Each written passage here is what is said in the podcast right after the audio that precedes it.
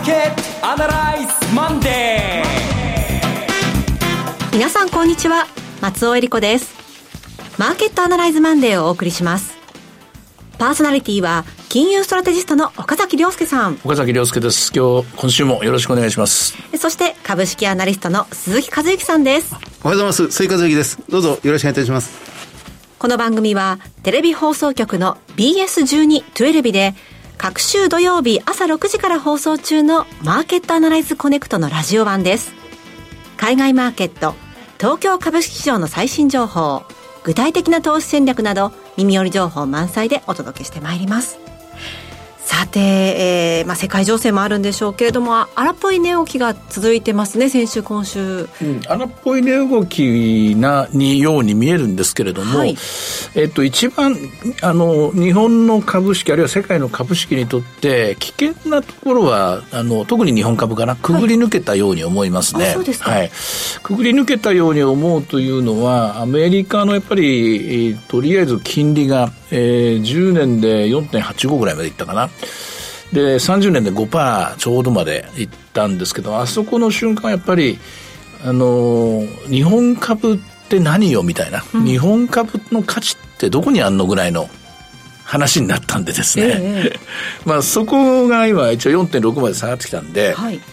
もちろん世界情勢については、これは説明しきれない、解釈しきれない、えー、答えのない、えー、そういう路地に入った、えー、そういう迷路に入ったような感じがありますから、その問題もあるんですけれども、しかし、えー、振り返って日本株については、えー、もう一回やり直せると言いますかね、うん、新たな価値創造が、価値というかまあ価値模索なのかな、うん、どのあたりが価格としてちょうどいいのかなっていうのを相場が探し始めたように思います。ちょっと抽象的な言い方をしましたが、具体的な数字を使って後ほど説明したいと思います。はい。鈴木さんはこう株式相場ご覧になっててどんなところ気になりますか？あの、まあ、個々の企業で言えば、先週で小売決算企業が、あの、小売業界が全部決算を一回出し終えたんですよね、中間企業。はい、やっぱりこの3年間、こうコロナと、それから DX、デジタルトランスフォーメーションと、それからインフレと、それから、まあ、環境ですよね、はい、ESG っていうものすごい構造改革に、もう自らをフィッティングさせようとして、すごく苦労してるなっていう、そう成果がずいぶん出てきてるなという感じが、企業決算からは感じられますね。なるほど。今日もこの後詳しく伺っていきます。それでは番組を進めていきましょう。この番組は株365の豊トラスティ証券の提供でお送りします。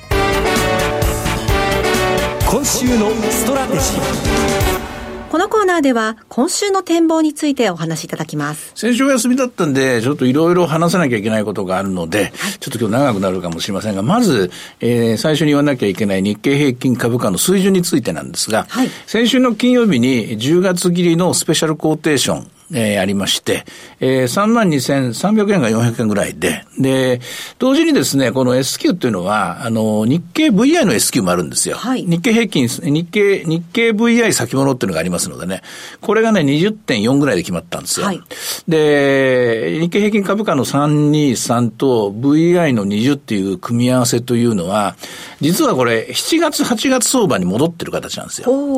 つまり、えー、9月にの S q が32,900円まで行って、はい、で、その後もう一回高値トライいけるかなと思いきや、トピックスで言うと9月の19日が高値で、そこから10月4日、くしくも投資の日まで、うん。まあ、逆さまに起こっちゃうんですけどもね。はい、で、で、その後、まあ、あの、金、何が起きたのかっていうのが一つと、それと、どこが、えー、金庫店なんだ。どこに行くんだ我々はみたいな感じがあったと思うんですが、ひとまずこの10月切りが終わったということで、で、次は11月切り始まるんですけども、えー、先物に関して、えー、オプションに関して、えー、ボラティリティに関しては大体目処が見えた。はい、その目処は何かっていうと、これはまあ、あの、今回9月切りから10月切りにかけて、結構大きなボラティリティの上昇と、で、株価は500円ぐらい結局下がったんですけども、これは元に戻そうという力が働きます。はい、あの、S q から S q へのリターンリバーサルがかかる、確率的には68%ぐらいと見てるんですけどね。えー68%ぐらいの確率ですが、おそらく、えー、ここから、今日ボラディリ少し上がってますけども、もう一回いくらか下がる方向に行って、株価の方は、えー、今回の S q 値の323を若干上回るぐらいのところまで回復してくるところだと思います。うん、はい。まあ、したがって、今週の、まあ、戦略的に言うとですね、戦略としては結構もう朝から難聴の展開入ってますので、えこのレベルなら買っていいかなというふうに私は思います。うん、まあ、かといってですね、えっ、ー、と、まあ、不測の事態、えー、地政学上のリスクがあるので、今の買い方としては、えー、やっぱり1%、2%、ちょっと下がったところでは、いくらかストップロスを、3%ぐらい下がったときはストップロスだろうな、えー、刻んでですね、リスク管理をしなきゃいけないんですが、ひとまずは、狙い目としては3万2000円台回復ですよね。それを狙えるような、えー、そういうようなポジションの作り方でいいのじゃないかなと思います。はい。で、話を戻しますが、で、なぜこのような直下型、のですね、下落が起きたのかというと、まあ、直下型の下落が起きるときというのは、必ずと言っていいほどその前上がってるからなんですよ。まあ、先週ずいぶん上がりましたね。その前、その前の、今日も日経平均そうですけども、その前のトピックスで言うと、日経平均株価は7月に高値をつけて、はい、これ世界の株価と同じなんですけども、世界の株価の中で、えー、唯一日本のトピックスとインドの株だけが 9, 9月まで上がり続けたんです。はい。で、その日本の株がなんで上がり続けたかっていうところは日本の金融緩和。えー、日本は、えー、中央銀行が利上げしてないぞということですね。うん、世界の株価はなんで下がったかっていうと、アメリカが利上げ。高派がどんどんどんどん勢力を増していったからだってことですよね。で、えー、じゃあなんで、その、9月19日に落ちたのかっていうと、多分なんか超えてはいけないいけない一線というのかな。なんか多分、えー、歯車が逆転する瞬間がそこにあったと思うんですよ。ほう。歯車が逆転する瞬間はどこにあるかっていうと、日本株の買う時の魅力って皆さんどこに置きます、うんなんでしょうね。利回りとか？そうでしょう。いや、その通りです。利回りです。ええ、成長で必ずしも買ってないと思うんですよ。はい。まあ、決算がいいとか悪いとか見たんですけども、まあ、さっきも、あの、JP モルガンの決算書を、あの、見せてもらって見てたんですけど、はい、JP モルガンって今、ROE18% なんですよ。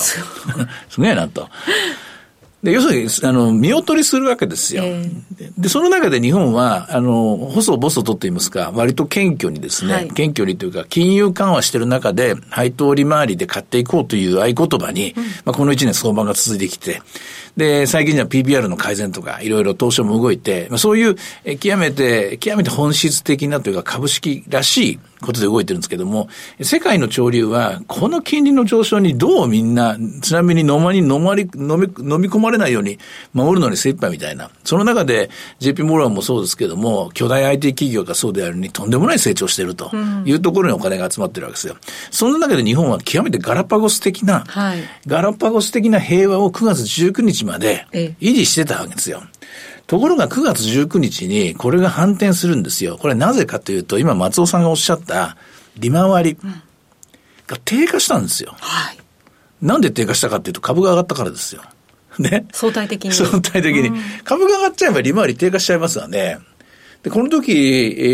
ー、土日の間にもう一回、あの、いろいろ資料を見てたんですけども、例えば日本の高配当と言われている、はい、えー、日経新聞社が調べている50社の平均利回りが3.6まで下がったんですよ。はい。で、この日ですね、アメリカの長期金利が4.6まで上がってるんですよ。ね。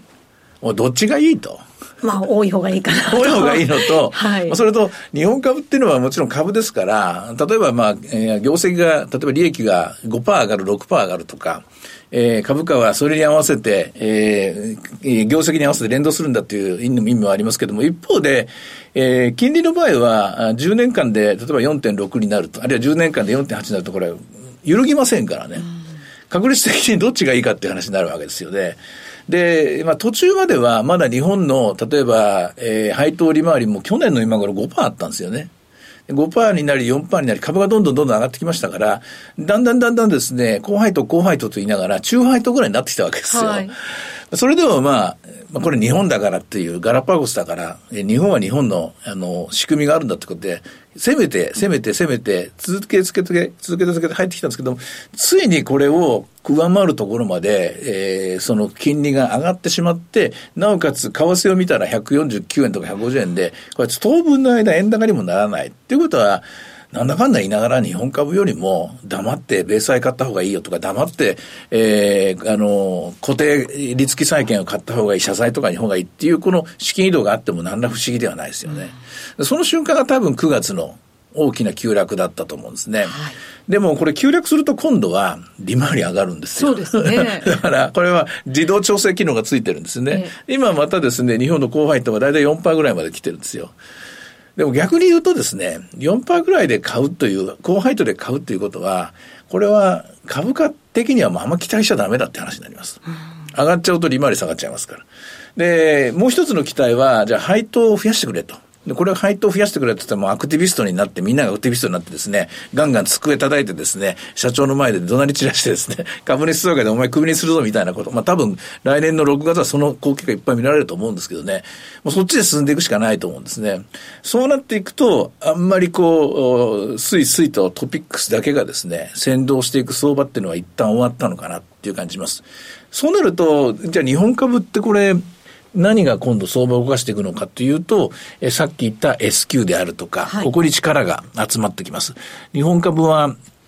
残念ながらですね、私もこれはちょっと考え方変えなきゃいけないなと思うのは、ボラテリティがどんどんどんどん下がっていく相場っていうのは、やっぱ無理だったと。うん、ボラテリティが20から19、18、9が18、17、16と下がっていくことで3万3000円、3万4000円、3万5000円と進むシナリオを変えてみたんですけども、そのまま進むと爆発的な配当の増え方でもない限り、これ配当利回りが限界に達してしまうわけですよ。買う材料がなくなっちゃうんですよね。日本株を買うという理由がなくなっちゃうんですよね。でこういう、こうなってくると、結局袋小路に入ったような状態ですから、これ当分の間、日本株はというと、トピックスと、まあ、特に日経平均ですね、この指数を、えー、中心とした指数が、まあ、まあ、まあ、どういうんですかね、相場を動かしてしまうような、トレーディング相場に、これしばらくの間、移行していかざるを得ないなと。で、日経平均が相場を動かす。だから、残念ながら、これから決算が出てきてですよ。10月末から決算が出てきて、まあ、いい悪いとか出てくるんですけども、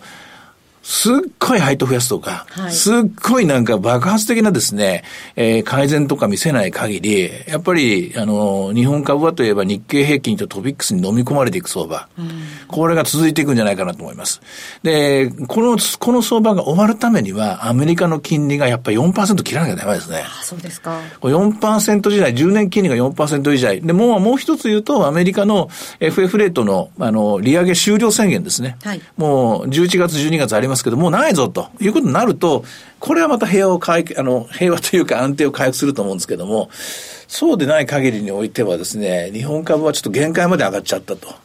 えー、しばらくの間トレーディング相場に移行せざるを得ないと。で、移行せざるを得ないんだけども、えー、こんなことに、えー、今回の S q 値が結構安く、そしてボラテリティ高く決まったんで、その、えー、ボラテリティと株価のリターンリバーサル、えー、ボラテリティが低下傾向、株価が若干上昇傾向に入っているので、え、ここを買うのはそれほど怖くはないかなと。まあ、そんな展開を予想しています。なるほど。まあ、そういった指数取引が中心になってきた方がいいいいのじゃないかというね、ことでしたけれども、鈴木さん、そうはいえ、あの、いろいろ企業は動いてます。そうですね。あのやっぱりな何かしらやっぱり経営戦略というのを出してこなきゃいけないので、で、それをやっぱり相当出してきてるなっていうのを、この特に中間期で感じますね。はい、あの小売企業が今、ちょうど今、中間期の決算を出し終えたところですので、まあ、今、大財さん言われたように、配当金を増やすとか、えー、あるいは新しい戦略を打ち出すとか、うん、あの経営計画を見直すっていうのが、今回、ずいぶんたくさん出てきたように思いますから、まさまさに今週末、えー、3月決算の東京製鉄が、あの、まあ、例年、いの一番に決算発表するのが、今週末から始まりますので、はい、まあ、ここから、新たに期待したいなというところですね。はい。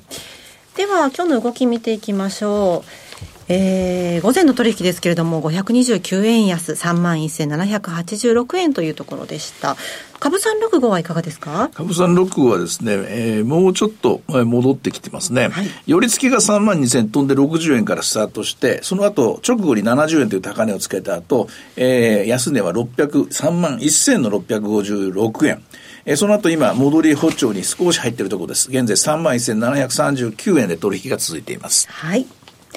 いろいろ展望していただきました。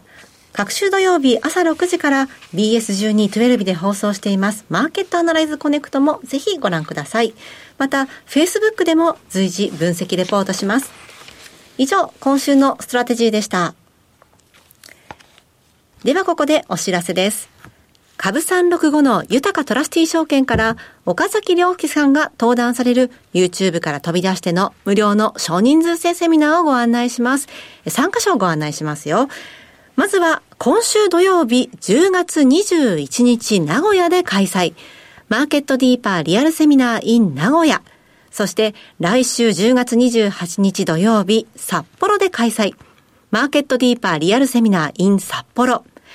そして11月11日土曜日には大阪で開催します。マーケットディーパーリアルセミナー in 大阪です。それぞれ名古屋が12時半会場1時開演。札幌が11時半会場12時開演。大阪が12時半会場1時開演となっています。講師はおなじみ岡崎良介さん。そして進行は大橋弘子さんです。プログラムは岡崎良介さん、大橋弘子さんお二人によるクリック株365を活用した投資戦略。そして岡崎さんが現状分析から具体的な投資戦略、ウェブツールを使った Q&A も合わせてたっぷりとわかりやすく解説します。また、セミナーの終了後には人数限定でコーヒーを飲みながら楽屋で直接お話しできる特別企画、楽屋アフタートークもあります。さあ、岡崎さん、名古屋、札幌、大阪と続きますね。ガラッと変わります。今日、まあ、その、えっ、ー、と、予告編みたいなこと、あの、もう、もうしばらくまだトレーディング型になるなと、後輩と限界が見えたなって話をしましたので、まあ、その続きから始まると思うんですが、もう一個、名古屋で半分ぐらいを見せることができる、ずっとこの土日、えー、突貫工事で作業中なんですけども、あの、システムを作ったんですよ。はい、システム売買なんですけどね、あの、何のシステムかっていうと、この株365で、えっ、ー、と、この9月に、あの、アナライズにも来てくれくれましたけども、えー、ラッセル2000のアメリカ中古型株の CFD が、あの、クリックができましたよね。クリックし、クリックラッセルっていうのができたわけですね。で、これでアメリカでですね、ダウとラッセルとナスダックっていう3種類の道具を持ってたんですよ。武器を。3種類持ってると、これはね、システムの出番というか戦えるんですよ。うん、今週はこれ、今週はこれ、今週はこれ、あるいは今週はこれを売ってこれを買うとかですね。まあ、こういう組み合わせができてくる。で、そのデータの方が大体揃って、で、半分ぐらいかな。半分ぐらい大体できたところなので、えー、名古屋で一回それ皆さんにあのお見せして、えー、使えるかなというところ。まあでも、あの、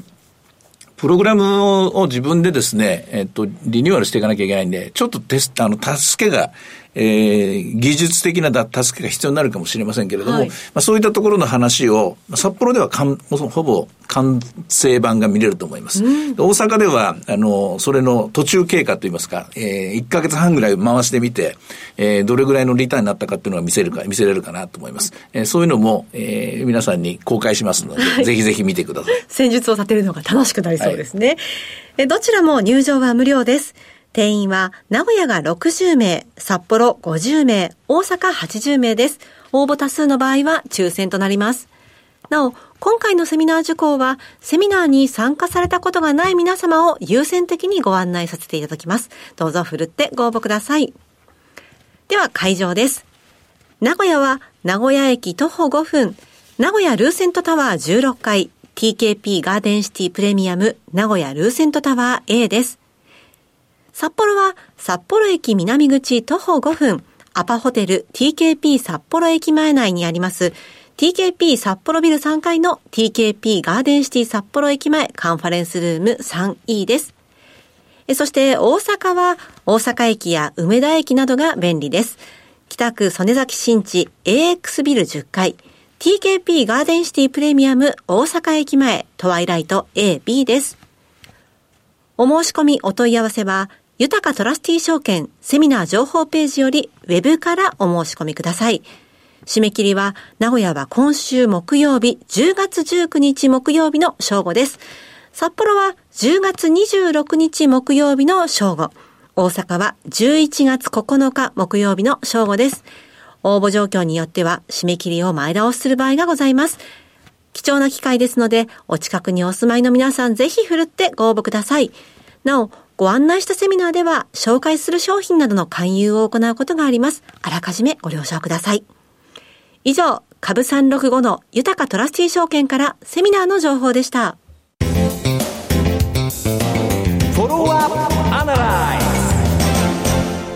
それでは今週の鈴木さんの注目企業です。お願いします。はい。あの、今週はキャノンです。メールコード7751のキャノンですね。あの、もう言わずと知れた、えー、まあ、プリンター、カメラの世界的な企業ということになりますが、えっと、これ12月決算です。はい。あの、9月末からその10月の頭、先週、先々週ぐらいまでマーケットが、あの、すごく荒れた、荒れたというか、下向きの動きを強めたんですが、あれは、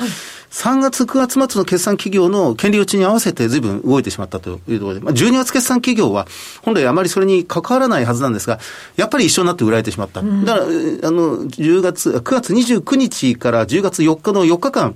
まあ、12月決算でも売られる企業多かったんですけど、ところが先週1週間であっという間にすぐも値を戻すという動きが見られました。はい、まあ、キャノンはまだそのうちの一つですけどね。えっと、今、と3600円ぐらいです。で、PBR が1.17倍ぐらい。で、えー、利回りが3.9%ぐらいです。ROE が9%弱というところですね。